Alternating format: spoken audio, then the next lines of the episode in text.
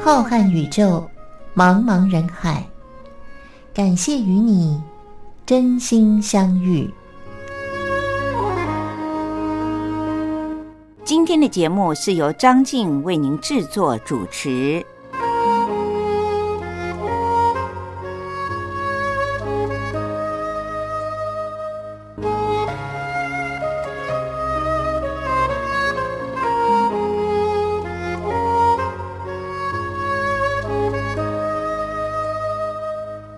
位听众朋友，大家好，我是张静，又到了星期天晚上的零点十分，光华电台为您播送的《真心相遇》节目，是由张静在空中陪伴着大家的时候了。每个星期可以在空中和各位听众朋友们一起聊聊有关于医疗和科学方面的资讯，也可以一起点播几首好听的歌曲，在空中度过这一段美好的时光。这成为了张静在一个星期里面的日常。同时，也成为了我人生当中很快乐的一件事情。希望在收音机旁的，不论您是老听众朋友，还是新的第一次，或者是刚刚开始收听到了星期天晚上的真心相遇，和张静在一起闲话家常的朋友们，大家都能够和张静一样，这一段时光不但变成您的。日常生活当中的一部分，而且也是您很享受的一段时光哦。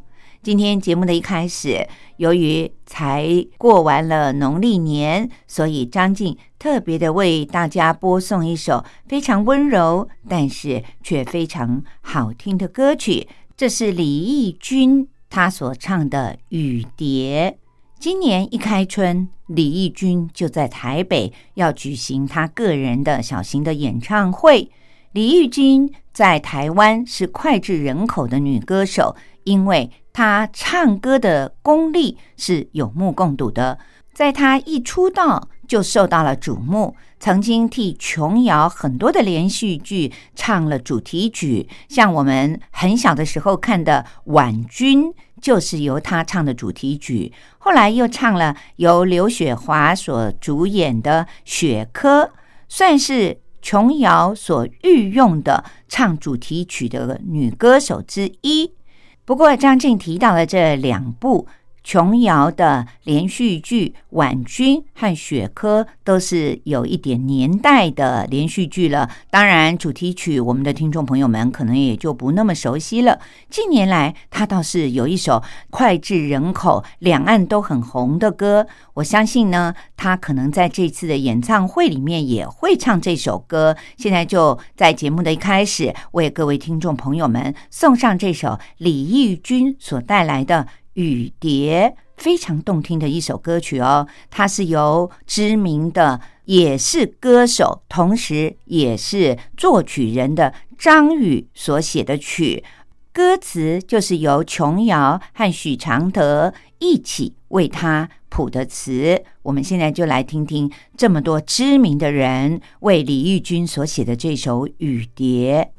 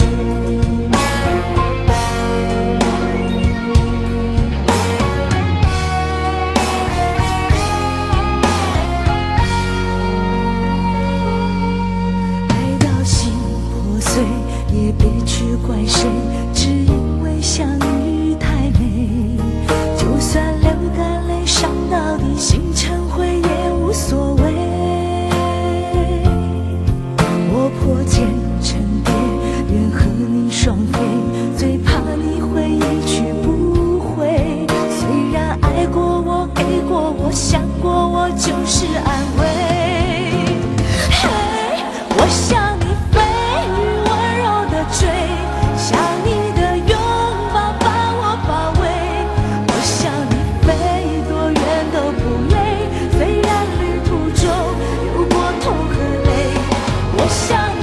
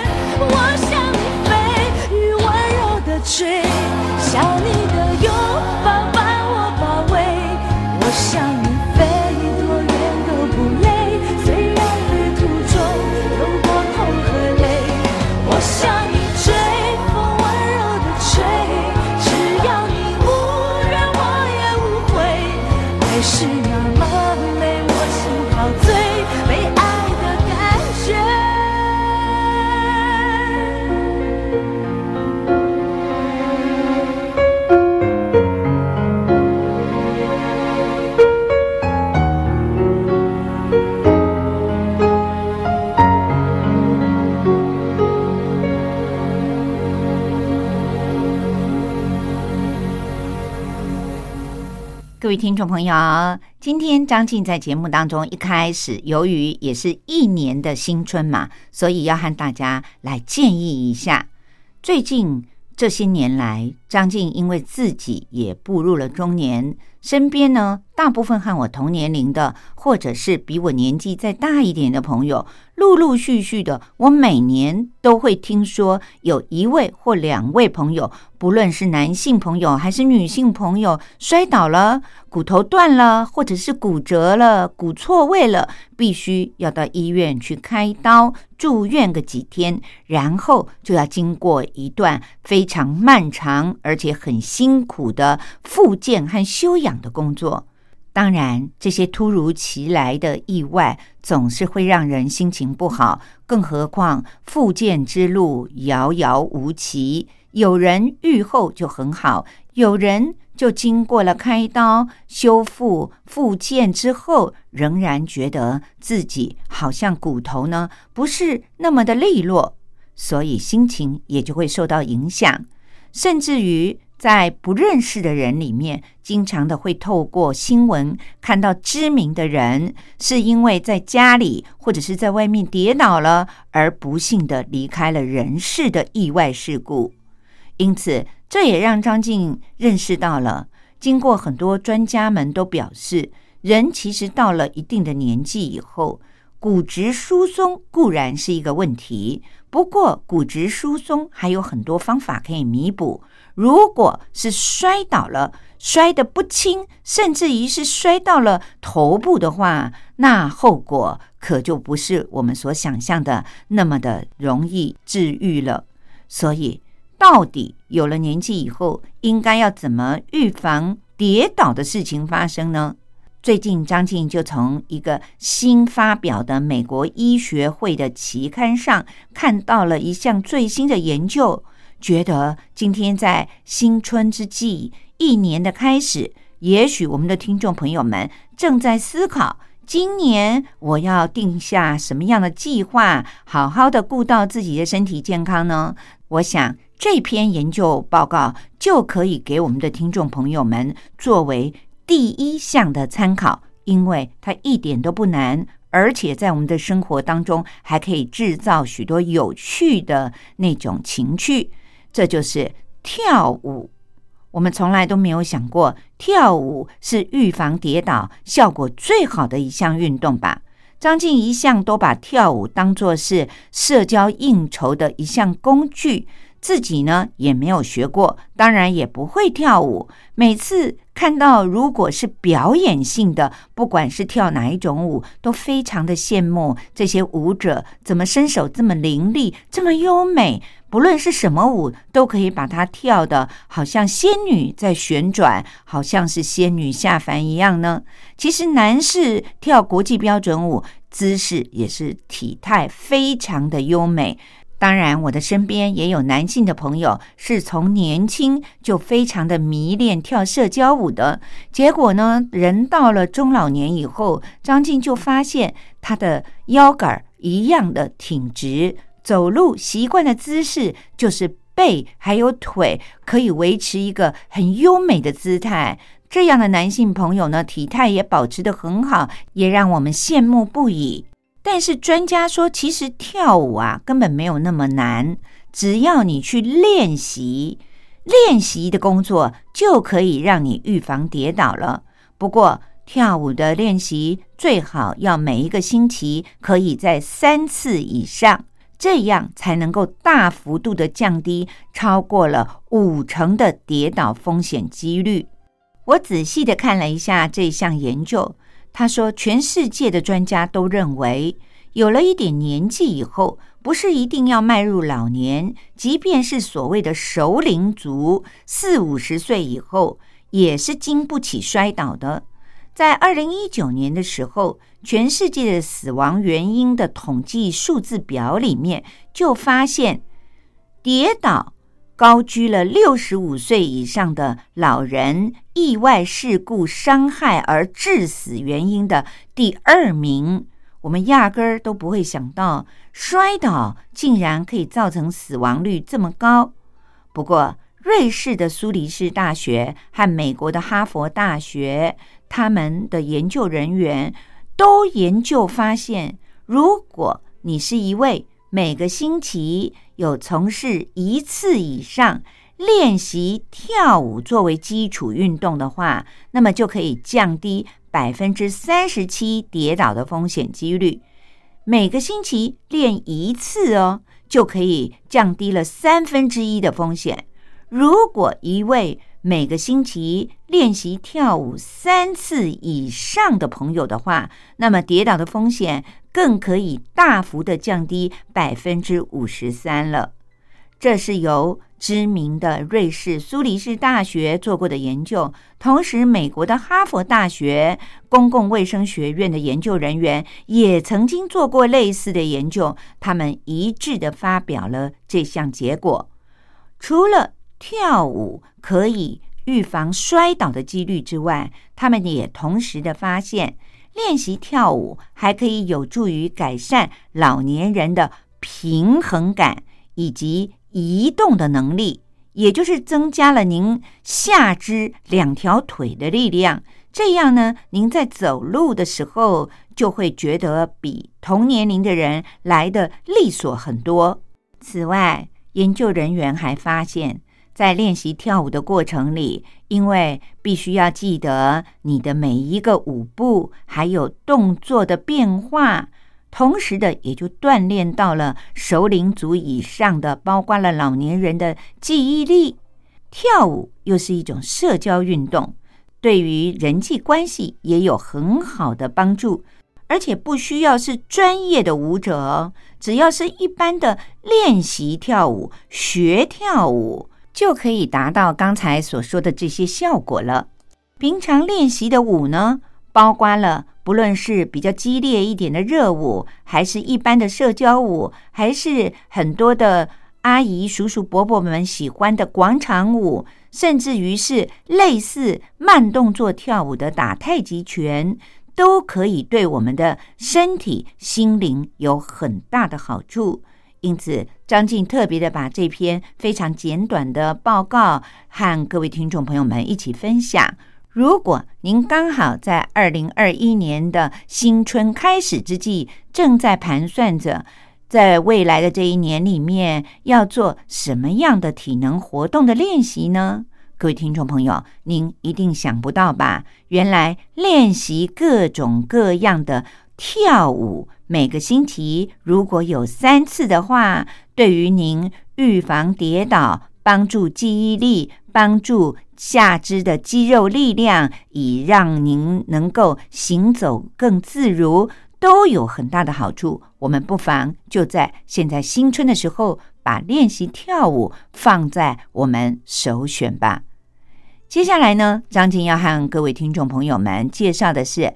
李翊君不但国语讲得非常的标准，他的台语也很流利，所以当时名震台湾的布袋戏就曾经跨界的找了李翊君为他们唱了布袋戏的主题曲。这支主题曲的名字叫做《苦海女神龙》，果然也一炮而红，让李翊君成为了国台语双声带的歌手。我们先就来听听这首也已经有很久的时间了布袋戏的主题曲《苦海女神龙》。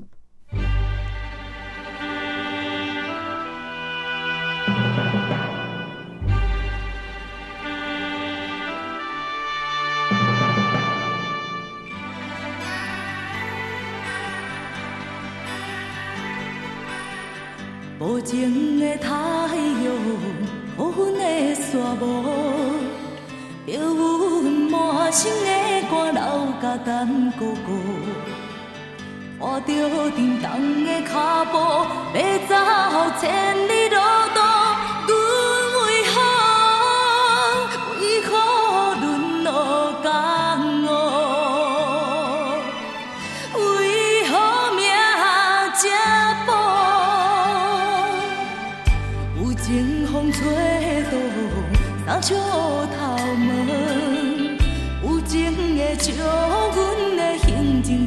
搬成光，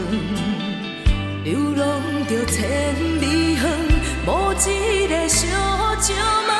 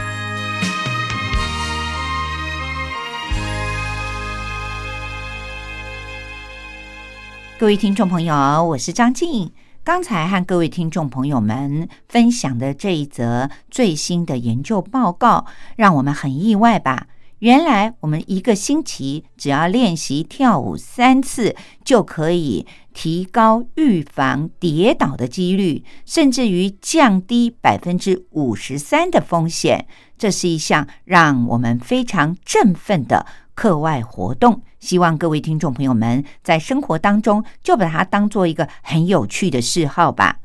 那刚才我也提到了，在新春的时候，大家可能都会许下了愿望，为了要身体健康，要做什么样的生活上的运动练习呢？很多的男性朋友都喜欢选择打羽毛球，像我自己的另一半，就是天天都会到球场和他的一群球友们打羽毛球。因为打羽毛球可以两个人对打，也可以四个人来比赛。更何况羽毛球拍和羽毛球算是一种比较低廉的消费的运动，因此。很多的朋友呢都很迷在退休以后打羽毛球，但是您一定不会想到，看起来羽毛球很轻巧，应该不像网球那么剧烈。但是羽毛球在打的那瞬间，如果打到了对方的眼睛，在台湾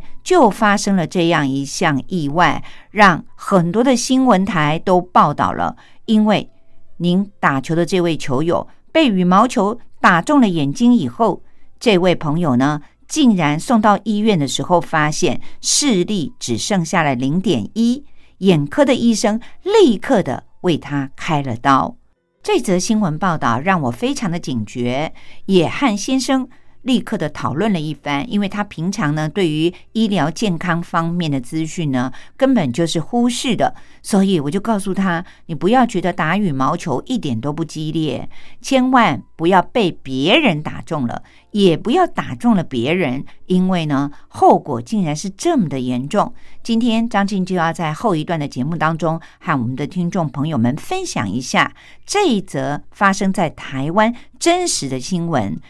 这是一名台湾大约年纪六十岁不到的男性朋友，他和朋友呢经常会相约打羽毛球，结果他右边的眼睛被对方在回击的羽毛球给打中了。当时他只觉得眼前顿时只看到了自己手的影子，其他的都看不见了。于是呢，球友们就立刻叫了救护车，把他送到了急诊室去就医。经过了急诊医生检查以后，发现他被羽毛球打中的那只眼睛视力只剩下了零点一，而且出现了一些专业的问题，就是他的眼球的虹膜，这个“虹”是彩虹的“虹”，虹膜呢断裂了，他得了外伤性的白内障。这诸多的症状呢，造成了他眼睛根本视力就变成了零点一，看不到除了自己眼前的东西，其他的东西都是一片黑的。我们想一想，羽毛球其实好轻，就是几根羽毛，然后加上一个橡皮似的底座。可是医生告诉我们说，羽毛球在厮杀的时候，它的速度。可能高达瞬间三百公里到四百公里，所以如果您选择羽毛球对打作为您平时的固定的运动的话，那么应该在打羽毛球之前就要先做好安全上的防护。这位六十岁的男性朋友，他眼睛呢是直接被那个轻巧的羽毛球给打中的，于是。本来零点一的模糊视力，在高雄长庚医院急诊室就医之后，安排了眼科的主治医师为他动刀。眼科医生发现，其实情况非常的紧急，因为他包刮的症状还不只是看不见眼前的东西，他还包刮了眼睛的前房，就是房屋的房，前房出血，虹膜也断裂了。此外，还兼有外伤性的白内障，并且后房玻璃体也出血，而且还有白内障脱落的现象。他出血消退了以后，医院就立刻的决定，不但帮他把脱落的白内障摘除掉，同时也把他断裂的虹膜修复。至于玻璃体出血呢，也帮他把受伤的地方切除了。放进了人工的水晶体，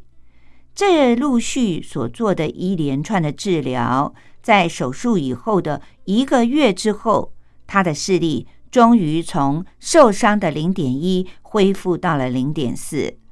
我们的听众朋友也许会觉得零点四也不好啊，因为我们正常人零点七、零点八，医生就说我们近视眼了，要戴眼镜了。可是各位听众朋友，您想一想，他原本几乎是全盲了，根本就看不到东西。现在有零点四呢，至少他可以看到一些物体的影像，只是比较模糊而已。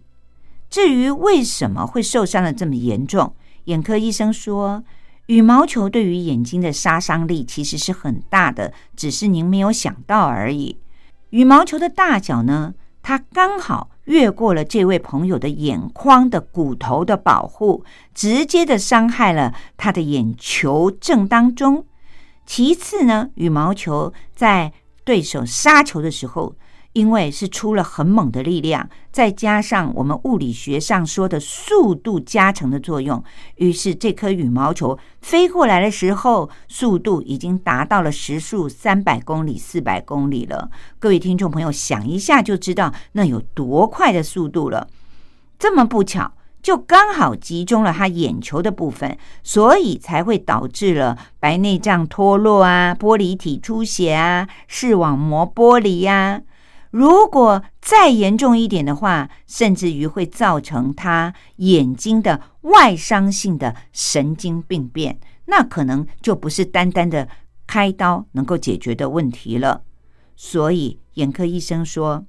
羽毛球虽然在我们一般社会人的生活上面是一个很普及的运动，但是他也建议大家运动的时候应该要带上。最简单式的护目镜。如果您本身就是一个戴眼镜的人，在打羽毛球的话，最好也要选择所谓的安全镜片，就是那个玻璃呢不会碎裂的时候戳到您的眼球，以免如果不幸被羽毛球击中的时候，眼镜破裂，反而造成了玻璃伤害了您的眼睛。而在旁边的，不论是对手也好，或者是双打的时候，您的伙伴也好，大家都要注意安全，不要被打歪的羽毛球击中了眼睛。如果这么不巧，就是被羽毛球给打中了，不论是眼睛还是其他的部位，也请大家要赶快的到医院去就诊，因为我们刚才提到了眼科医生分析的。一个快速移动当中的羽毛球，虽然它的重量很轻，但是加上了物理的速度的作用，时速竟然高达了三百公里、四百公里，就好像我们在射击的时候一样，小小的一颗子弹经过了物理的作用飞出去的时候，可是可以把人打死的呢。当然，羽毛球不见得可以打死人，可是不论打到哪个部位，都会造成您很严重的伤害。希望各位听众朋友，如果您是选择打羽毛球作为平常的休闲活动的话，一定要注意自己切身的安全。护目镜并不贵，而且呢，也是有简单性的或者是复杂性的，不论是哪一种，对于我们的眼睛。都可以起到很好的保护作用，希望大家不要省那个钱哦。今天张静在节目当中就为您介绍了这两则，一个是建议的休闲活动，那就是跳舞；那另外一个呢是建议您要小心它的后坐力的伤害，这就是打羽毛球。如果不小心被羽毛球打中了，那可是一件。大事千万不要轻忽了它的伤害性。节目进行到这里，在张静为您说历史故事之前，让我们来听听刚才我提到的李玉君很年轻的时候一出道为什么会红呢？因为他唱了琼瑶所写的《婉君表妹》改编的连续剧的主题曲就是《婉君》。我知道呢，对岸也曾经一再的重播过这部戏，非常好看的一部戏哦。里面的童星就是琼瑶在对岸所选的知名的童星。我们现在一起来听听这首《婉君》。待会儿，请继续的收听张静为您说的历史故事。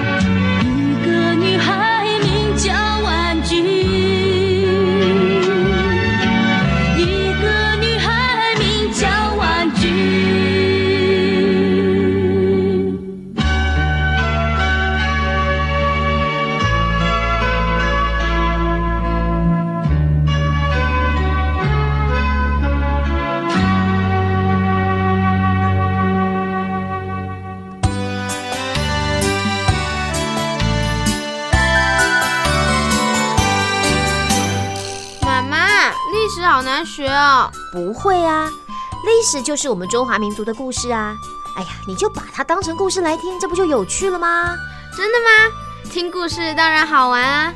可是老师上课又不讲故事。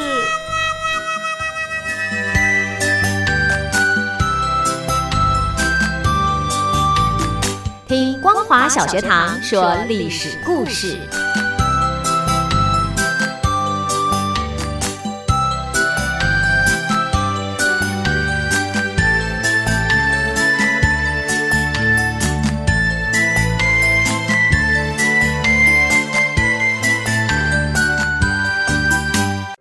各位听众朋友，又到了张静为您说历史故事的单元了。从今天开始，要展开一个新的阶段。张静将要为您播讲的内容是依据着台湾的华资出版社所出版的一本书，书名是叫做《用图片说历史》，从宫殿建筑与王朝兴衰中看见充满欲望与权力的宫廷故事。虽然这本书里面有很多的图片，我们的听众朋友们看不到，但是它对于历史故事精彩的描述，我相信透过张静的播讲，您应该历历在目。这本书里面所介绍的帝王的宫殿，都不是来自于我们中国，而是介绍了欧洲非常著名的一些帝王的宫殿建筑物。我相信很多的听众朋友，您都听过这些耳熟能详的宫殿。或许还有的听众朋友，您到欧洲去旅游的时候，曾经参观过这些宫殿。我们都知道。阅读是一件很愉快的事情，尤其是阅读历史。历史告诉了我们当时是什么样的文化。张晋觉得，翻译、编辑这本书的作者许如红，他在自序里面所写的，清楚明白的解释了张晋为什么挑选了这本书来为我们的听众朋友们介绍。他在序里面是这样说的。遍布全世界各地的每一座宫殿，都是人类宝贵的文化遗产。作为帝王将相权位的象征，他们受到了特别的关照。雄厚的财力、优秀的建筑设计师，还有技艺超群的能工巧匠们，造就了宫殿建筑的卓越和辉煌，也映照着君王权势的强盛和武力的强大。因此。不同时代的历史、宗教和文化倾向，都可以在宫殿建筑上看见深深烙印的痕迹。单纯的就艺术的层面来看，没有任何建筑能够比宫殿更具有时代的意义了。尤其在宫殿的建造过程里，统治者们大部分都顺应了建筑发展的必然规律。从而能够使得这些具备了时代特征的建筑历久弥新。十九世纪之前的欧洲是人类文明发展史里非常重要而且又独特的一环。不同的民族冲突，还有疆域领土的争夺，宫廷内部的权力拉锯紧紧的交织在一起。宫殿建筑也在历史的跌宕起伏中，成为了诠释欧洲文明的重要线索。这些建筑物历经了罗马、哥德、文艺复兴、巴洛克、古典主义和洛可可式等不同的风格，也成为了人类历史的重要组成部分。因此，在这些时代背景之下，帝王的英武与昏庸，王妃的宠爱与哀怨。权臣的忠诚与狡诈，在宫殿这个舞台精彩的上演了。权力和财富所造就的骄奢淫欲的生活，利欲熏心的斗争，都可以作为后人对于历史的借鉴，也留下了很多未解之谜。带着这些疑惑以及对于历史的关怀，这本书对于欧洲宫殿背后的历史进行了系统的梳理。挖掘宫殿背后的动人故事，希望能够透过通俗易懂的方式，揭开宫殿建筑像迷雾一般的神秘面纱，聆听它动人的心跳声音，让我们体会人类历史长河当中每一个精彩的段落。各位听众朋友，接下来我将继续的为您介绍位于英国伦敦西郊的泰晤士河河畔的汉普顿王宫。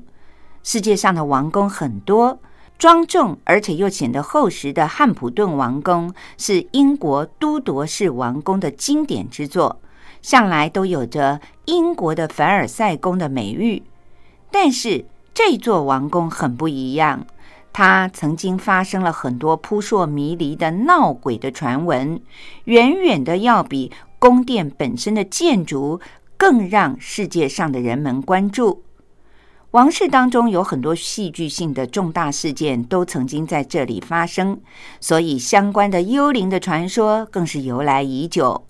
而被监视器拍摄下来的幽灵的照片。更是让世人感觉到恐惧又迷惑。汉普顿王宫修建于西元一五二五年，最初是红衣主教和大法官沃尔西的私人宅邸，后来送给了国王亨利七世。虽然这件礼物里面包含着主教美好的心愿，但是却没有能够挽救自己的颓势。关于英国的这段历史，我已经利用了两个星期的单元和各位听众朋友们介绍过了。今天我们又是一个重新的开始。张静要为您介绍的是在英国历史上很著名的伊丽莎白一世女王。这位不结婚的女王，她爱权力更胜于爱男人。伊丽莎白一世女王，她生于西元一五三三年，一直活到了西元一六零三年，是到现在为止仍然令英国人感到自豪和骄傲的一位著名的女王。她所开创的伊丽莎白时代，使得英国成为了日不落国。但是，和她的伟大成就形成了鲜明对比的却是。伊丽莎白一世始终没有结婚。一向很开明的女王，为什么会选择独身到死呢？这是权力的需要呢，还是因为她本身的个性使然呢？对此，历史学家们进行了大胆的推理。他们分析认为，伊丽莎白一世之所以终身不嫁，既有着深刻的政治背景，也是因为她本身个性所使然。不论推理是不是符合了逻辑，我们都很难知晓历史上的真相。但是近年以来，有一个逐渐被英国人所接受的事实，就是女王独身是政治上的需要，而女王拥有情人则是常人的生理需求，不需要大惊小怪。不过，让人怀疑的是，女王的情人到底是谁呢？为什么伊丽莎白一世又如何的不被感情所困，从而还不会影响到他治理国家等等呢？这倒是缺乏了很多历史的根据。如果想要在汉普顿王宫里寻找答案，也经常都是让史学家们徒劳无功。虽然这里留下了女王陛下和情人之间很多甜蜜的回忆和故事。但是充其量也只能说是风花雪月的逢场作戏罢了。一般人认为，女王和大法官克里斯多夫·哈顿爵士的风流韵事可能是真的哦。但是心理学家们却并不是这样看的。他们从现代科学的角度分析，认为女王和两位警卫队的队长的风流传说才有可能是。更能够让人理解的，因为历朝历代女性的君王和警卫或者是保镖之间，很容易就会发生恋情。这是由于女性天生的需要被保护和关爱，还有就是出于对于男性原始欲望所导致的。而警卫队长的身份和职业的特点，刚好就满足了女王在工作上以及。个人方面的需要，所以也就不足为奇了。在历史上，有一位经常在女王身边出现的名字，叫做艾瑟克斯伯爵。他是女王的一位老臣的养子。他的外形、身材高大，体格健壮，而且还拥有恭敬谦卑的神情。这对于身居在宫里。位尊权高、习惯于和权势打交道的女王陛下来说，的确具有了新鲜又迷人的先天优势。艾瑟克斯伯爵二十三岁的时候开始担任女王的警卫队长，当时的伊丽莎白一世已经步入了知天命的五十岁的年龄了，汉普顿王宫就成为了两个人的非法爱巢。后来，宫里面有一位侍从官说，经常可以看到两个人在宫殿当中的花园里散步。女王和这个年轻的伯爵手牵着手，低着头，旁若无人的徜徉在花园里，完全没有所谓的君主和臣子之分，就像是一对恋人一般。不过，女王和艾瑟克斯伯爵这种出于本能而建立的情人关系是经不起时间考验的。女王陛下毕竟是一位君王，而艾瑟克斯伯爵虽然具有迷人的外表，却缺乏了人格的魅力。两个人之间的争吵也随着后来双方关系的亲密，逐渐的多了起来。起初，艾瑟克斯伯爵由于嫉妒女王宠爱另外一个警卫队长，叫做沃尔特·洛利的，而觉得自己的自尊心受到了伤害。但是女王觉得，但是女王觉得年轻的艾瑟克斯伯爵只是发发牢骚而已，她没有太放在心上。可是随着伯爵的怨言越来越多，伊丽莎白一世的怒气终于爆发了，一气之下就把伯爵丢入了荷兰的战场里。除此之外，加深彼此两个人当中嫌隙的事情不断的发生。在西元一五九九年，艾瑟克斯伯爵担任女王驻爱尔兰的代表的时候，被叛军打败了。没有经过女王的允许，他就擅自的回到了英国。女王更气的是，他甚至不顾君臣的礼节，不按规矩就闯入了女王的卧室里。女王的自尊心受到了很大的伤害。而艾瑟克斯伯爵，他以为身为女王的密友，应该两个人是可以平起平坐的，所以就不顾君臣的分寸。不过最后。却被女王撤去了一切的职务，不但政治前途无望，而且还濒临破产。在走投无路之下，伯爵竟然策动了伦敦的民众叛乱。但是这个阴谋也被曝露了，并且他本人被关进了伦敦塔里，处了死刑。看起来，伊丽莎白一世女王是认权不认人的。所谓的恋爱。在他的权势底下，只不过是君王的消遣游戏罢了。相对而言，女王的另外一个情人警卫队长洛丽爵士就比较知所进退。洛丽早年曾经在军队里服役，牛津大学没有毕业，他就开始航海探险，也是一位才华横溢的诗人。他在政治论文和哲学著作方面，在当时都受到了极高的评价和肯定。今天由于时间的关系，下个星期张静将继续的为您介绍伊丽莎白一世女王的另外的这位情人，比较知道分寸的洛丽爵士。希望各位听众朋友们下个星期按时的收听张静为您说历史故事的单元哦。